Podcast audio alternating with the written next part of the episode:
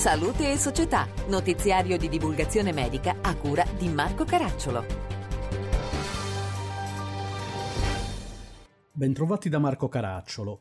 L'emicrania è una patologia al femminile. Le donne sono più colpite degli uomini e quando iniziano le fluttuazioni ormonali peggiorano. È importante per loro essere seguite da un centro con percorsi al femminile perché le cefalee vanno trattate in base alle fasi della vita.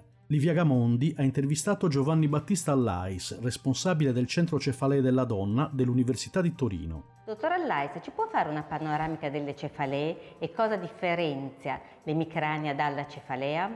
Beh, indubbiamente le cefalee sono tantissime, noi abbiamo più di 150 tipi di cefalea e dire ho una cefalea è come dire mi sono comprato un'automobile, basta, dire ho l'emicrania e dire mi sono comprato una marca, di, non so, una Fiat ad esempio. Quindi l'emicrania è una delle cefalee, è un dolore pulsante, spesso monolaterale perché il nome emicrania vuol dire metà testa dal greco, è una cefalea che ha un dolore sempre medio intenso, mai leggero, ed è una cefalea che peggiora se uno fa uno sforzo fisico. Inoltre l'emicrania ha la caratteristica che si accompagna a luce e suoni che danno fastidio e alla nausea, spesso anche al vomito. Quindi è una cefalea molto invalidante. Le donne sono maggiormente colpite. Ci può spiegare anzitutto perché? Le donne sono più colpite perché quando iniziano a avere le fluttuazioni degli ormoni sessuali femminili, l'emicrania comincia a diventare più frequente. Il rapporto maschi-femmine fino alla pubertà è 1 a 1 e poi cresce, cresce, cresce e a 35 anni diventa 3,5, 4 a 1 a sfavore della donna ci sono molte più donne che hanno mal di testa durante il ciclo fertile proprio perché ci sono le fluttuazioni ormonali che causano l'emicrania. Questo è il principale motivo. Com'è possibile trattarle? Questa è una domanda complessissima. L'emicrania va sicuramente considerata innanzitutto per la sua frequenza.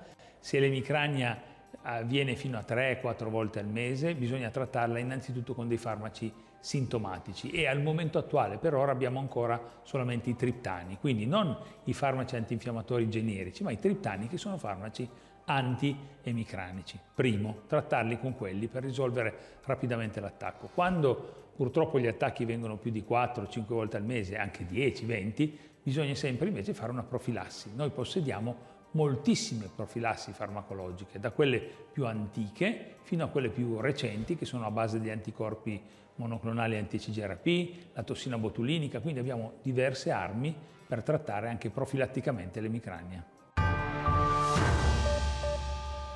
Una terapia di mantenimento con i PARP inibitori conferma di offrire un beneficio rilevante di sopravvivenza globale a lungo termine rispetto al placebo nelle donne con carcinoma ovarico.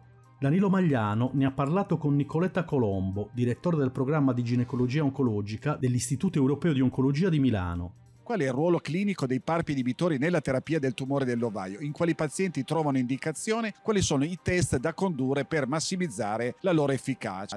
Dal 2018 in poi abbiamo assistito alla, um, a dei risultati che mai avremmo quasi sperato sicuramente mai visti prima, dei miglioramenti significativi sia della sopravvivenza libera da progressione, ma soprattutto molto recentemente all'ESMO di quest'anno abbiamo visto anche dei risultati positivi sulla sopravvivenza globale, cosa che nel trattamento di prima linea del carcinoma ovarico non avevamo mai visto, cioè nessuno studio aveva mai dimostrato un miglioramento della sopravvivenza globale nel trattamento di prima linea del carcinoma ovarico e invece con i PARP inibitori l'abbiamo osservato.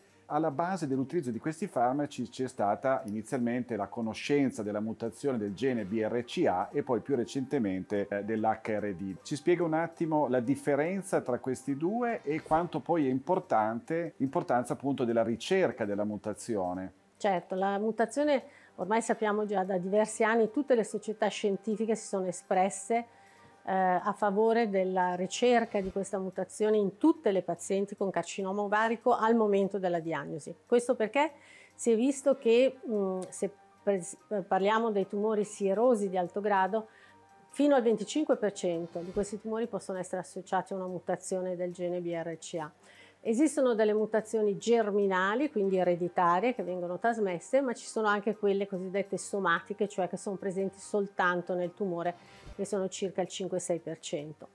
E eh, la presenza di questa mutazione eh, è uno dei fattori predittivi più importanti per la risposta ai PARP inibitori, perché queste pazienti presentano un deficit in un meccanismo del riparo del DNA che si chiama ricombinazione omologa che le rende un bersaglio ideale proprio per il trattamento eh, con i PARP inibitori.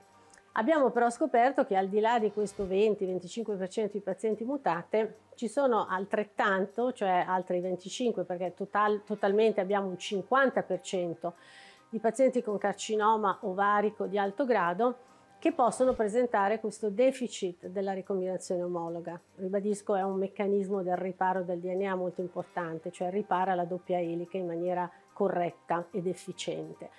Ora, se c'è questo deficit, ecco che i PARP inibitori sono particolarmente efficaci. Da qui l'importanza oggi di testare non soltanto per la presenza di mutazione BRCA, ma anche per la presenza di questo deficit della ricombinazione omologa perché abbiamo visto che questi pazienti possono avere un grande beneficio dall'utilizzo dei PARP inibitori. Per questa edizione è tutto, da Marco Caracciolo a risentirci.